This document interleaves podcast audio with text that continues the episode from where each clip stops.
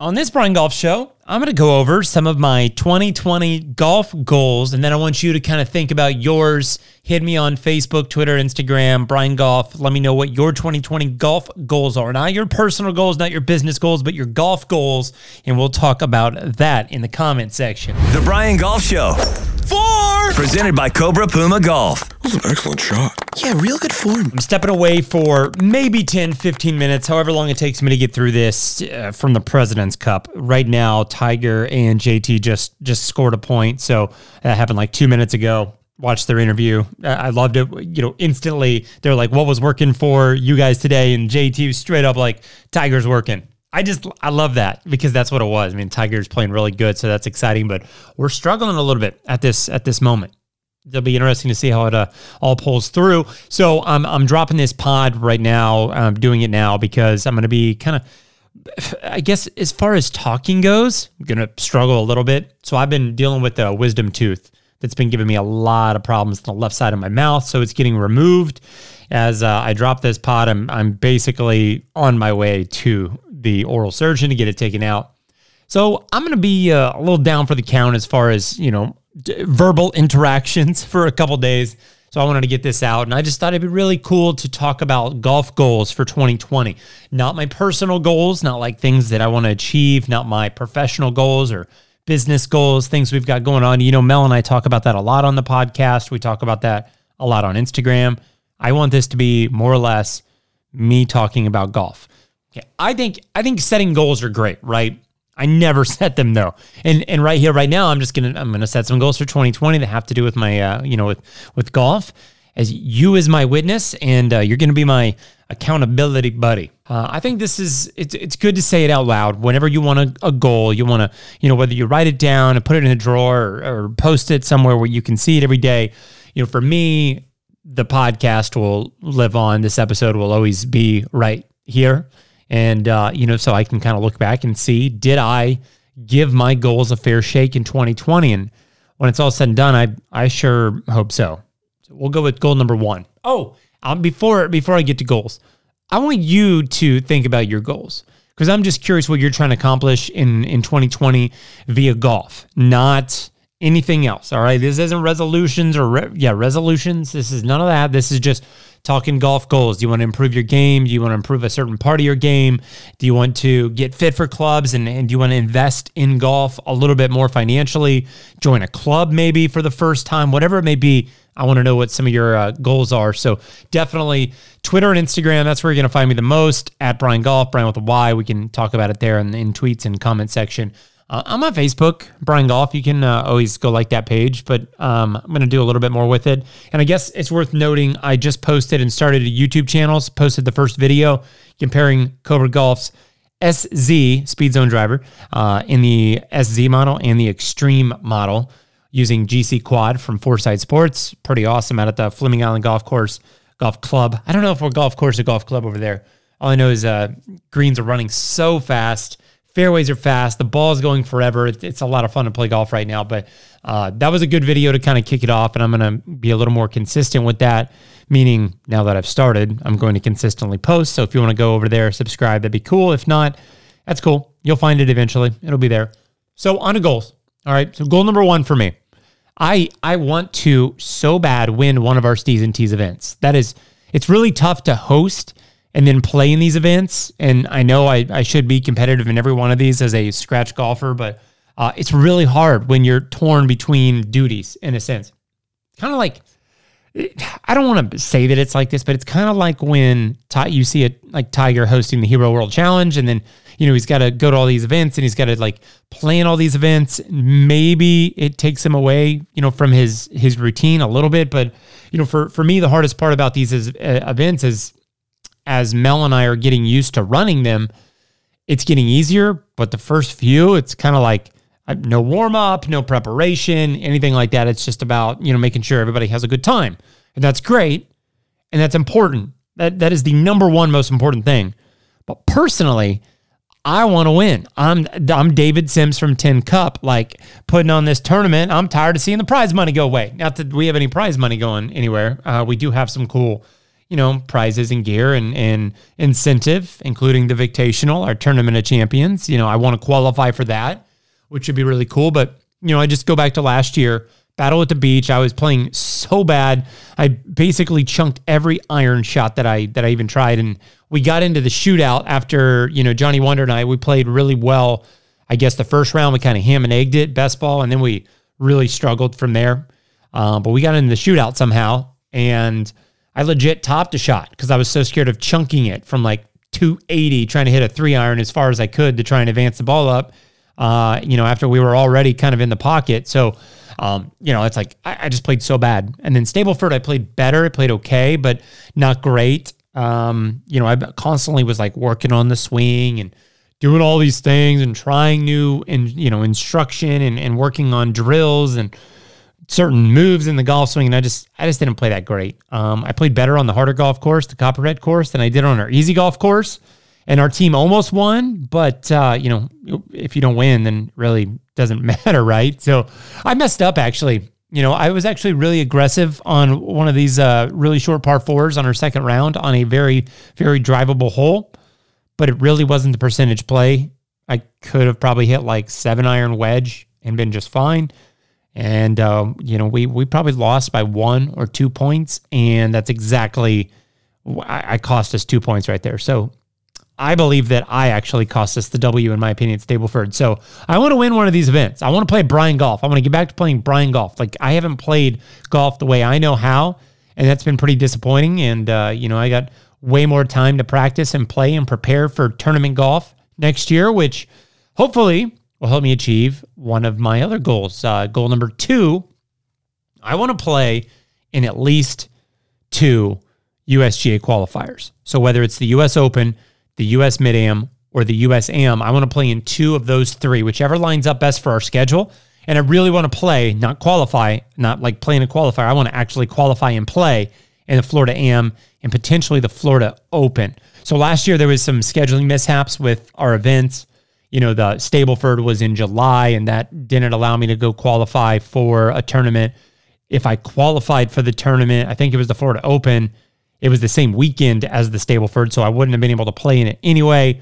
But, you know, our scheduling is going to get in the way of some of the more hardcore opportunities as far as tournament goes, and I may have to take a backseat. That the like USGA events and things like that may have to take a backseat to our events for obvious reasons, considering those events are a form of income for us, and, you know, it helps put food on the table, and there's sponsorship dollars and things like that on the line. So I got to make sure and show up for that. But I played in the Florida Amateur once. My first year in Florida, down in Miami, I played in the Florida Amateur qualifier, qualified at Fort Lauderdale Country Club, shot like even or 1 over or something to qualify, which was amazing. And, you know, it was really a cool experience, but then going to the tournament was next level. And I learned a lot. You learn so much playing in these big events, and I just want to keep doing it. And of course I played, you know, in the last 2 US Open qualifiers. The first one was no preparation. In fact, it was just recently after I lost my job. Hadn't played golf in about 2 months because I felt guilty going and playing golf, even though I could have went and played golf for free and played golf. Just as it, I felt really bad going and being, you know, unemployed and then going and playing golf. Like, I just felt bad. So I didn't prepare. When did the tournament was really cool. But this past year, playing at the US Open qualifier at Makatiwa, where I feel like if it wasn't for 2 holes, a mentality would have been a little bit different, because I played a stretch of really steady golf, and it was the only US Open qualifier from what I saw. And I just, because of this, I really wanted to look at it, you know, and kind of get the stats and see, all right, well, I shot 80, but what was that 80 really? Like, you know, was it like a 74 somewhere else? Was it a 75 somewhere else? So our qualifier, Makatiwa, is not an easy golf course. It was windy. It wasn't necessarily warm by any means. It's up in Ohio. And, you know, for a lot of the Florida boys and whatnot that are traveling, that's kind of chilly. Me being from Indiana, it really wasn't that big of a deal, but it was a little bit of spritz, some rain. It was very tough. All right. I hit like driver 5-wood pure, both of them pure, into a par 4. Okay. Wind dead in the face. It's like a 490-yard par 4. So if that tells you anything, it's it was playing tough. No one shot under par, and I think two over got in to sectionals from there. So with that being said, I didn't feel so bad. And I actually played with a player who was a member at Makatiwa Country Club.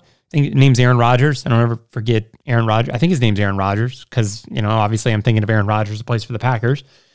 Really good player, but I'm watching him play and he ends up getting through, and I'm just like, wow, there were moments where I would have thought that I was outplaying him by a ton. And so I learned a lot from that experience, and you know, I'm ready to put more time into my game in 2020 and really take it a little bit more serious in the form of playing. Okay, so on to number 3 of goals. This kind of correlates. No more noise. I'm going to be the first to tell you that golf instruction matters. I have a lot of instructor friends. I love instruction. I just don't know if it works for me the way I want it to. Like, what I want is basically someone that knows a shit ton about the swing to go play golf with me, hit some balls here and there, and just kind of converse with me and like talk me through golf and the golf swing. When something happens, I just kind of want that person to bounce an idea off of. And that's it, really. Because when I get into drills and I start working on certain moves, I get so loose. If I'm not working with somebody every single day, I just get so loose with my form. And so I've kind of figured it out on my own before, and I'm just going to kind of go at it on my own, taking some of the things I've learned. And, you know, there's so much out there right now and in the way of information as far as the golf swing goes. And I feel like I'm smart enough to figure it out that, or, you know, consult with an instructor and go, hey, this is kind of what I'm thinking, you know, shoot them a video real quick. What do you think? I'm sure anyone that I've worked with in the past would be okay with that. And, you know, going from there and having those conversations. But, you know, I just kind of want to break it down on my own and figure out what works. But I think mostly what's going to work for me is just practicing more. And that is literally it. And I didn't do much of that last year. So no more focus on heavy instruction. No more grinding on the swing. I'm going to just go play golf. I'm a good golfer, and I need to remind myself of that. And, you know, I've kind of become a bad golfer caring too much about like what my swing looks like, instead of just going, you know what, I know I need to work on this move, so I'm going to work on this move, and the rest is going to kind of take care of itself, because hopefully I'm a good enough athlete to overcome that. Number 4, this is a big one. This one has monetary gain to it, and it's also going to cost some money, but that is, I want to somehow in 2020 buy a launch monitor for personal use. And when I'm saying a launch monitor, I'm not talking about a Mevo or Rapsodo or whatever, the TiVo. I don't know what the other one's called. But I guess my Golf Spy rated it pretty good as far as indoor use goes, the one I'm thinking of. And I know Breakfast Blog, I know those boys, Matt over there, he definitely stands by that as far as, you know, getting it outside and using it. I don't think it's good. I don't think it's even usable indoors. So I think Mevo from FlightScope was number 1 indoors. And then like Rapsodo, if I'm saying that wrong, I'm sorry, but you're going to get the point. You're going to go to mygolfspy.com and look it up. But that one was really good because it had the shot tracer, and, you know, it's pretty accurate outdoors. But from my experience, nothing is more accurate, period. Not even close, not even worth my money. All these $300, $400, $500 launch monitors, until somebody comes out with something truly special and accurate, I'm not going to ever kind of stand behind one of those little launch monitor guys. But the FlightScope GC Quad that I've been using past few weeks has been unreal. It is as advertised. I've used TrackMan for the past couple of years. Obviously, TrackMan's great. It's an industry standard. We at Club Champion fit with it and do an amazing job using TrackMan. But there are just some things about using GC Quad that I love, and I want to buy one. I want to get one. I don't know how. I mean, you can finance them. I don't know what I'm going to do. All I know is I can create such amazing content using that. I really can't do that at Club Champion, you know, like spend all that time in the bay creating content. It's just, you know, there's more to it than that. There's like logistics, and it can't be like Ian Frazier over at TXG. If you don't follow TXG, which I'm just assuming the amount of subscribers they have on YouTube that you probably follow them if you're on my podcast. They just launched a podcast that's, you're going to learn a lot from those guys. They just drop good quality stuff. And, you know, we don't have that vibe really at Club Champion, you know, and I'm picky about that. I need to get my own launch monitor if I'm going to create that level of content, and I really want to, but also for my game. You know, it's really advantageous to have TrackMan and be able to use it before and after work, or, you know, if we're slow and there's nothing going on, to be able to hit some balls using TrackMan. It's clearly beneficial to my game, but there's nothing like hitting balls, like getting your numbers, getting your club data outside. GC Quad, I'm all in for you in 2020. Coming for you, Foresight Sports. And then lastly, I want to play internationally this year at some point in 2020. Whether we go to Mexico or the Bahamas, or we go to the UK, Australia, whatever, I want to play outside the US. So I don't know, maybe Canada counts as far as that goes. But Carnoustie, I was just talking about Carnoustie the other day with a buddy, and you know, it's at the top of my list. I would love to go there. I'm hoping to go to the UK for the Open, and it's nowhere near Carnoustie. It's nowhere near Scotland. So don't know if that'll be in the cards. I don't know if wife will hop on a train for 8 hours, 10 hours, whatever it is, to go to Carnoustie to walk around and watch me play golf. I don't really think she would want to play Carnoustie, but with that being said, it could be worth it. That's a goal of mine.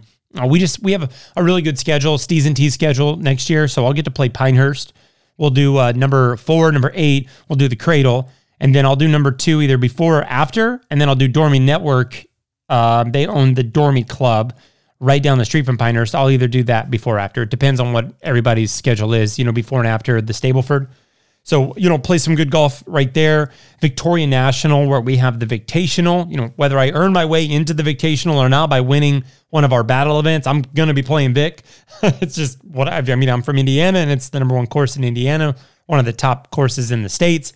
I'm going to play there. Forest Dunes, the Loop. Love Hammock Beach. Reflection Bay in Vegas looks really cool. So I'm pumped on our schedule this year in the USA, but I've never played outside the continental states, and I'd like to do that. I think it'd be really cool. And, you know, everyone all the time's like, oh, if you come here, you know, we can play here. And so you get all those invites, and it's like, oh, travel. Travel's so hard. You know, it just takes time. It takes money. You can say, hey, I'll get your golf all you want, but it still costs a billion to get there, you know, as far as traveling overseas. But hopefully those opportunities will fly my way. So that's 5 goals. I think that's 5. Is that 5 goals? I think that's a good start. So what are your goals? Let me know. Brian Golf, Brian with a Y, on Twitter, Instagram. We'll just chat there. You can always get me on Facebook. The YouTube is Brian Golf, and the podcast, of course, the Brian Golf Show. So after listening to this, drop me a DM. Let me know what you think, and share your goals with me for 2020, your 2020 golf goals.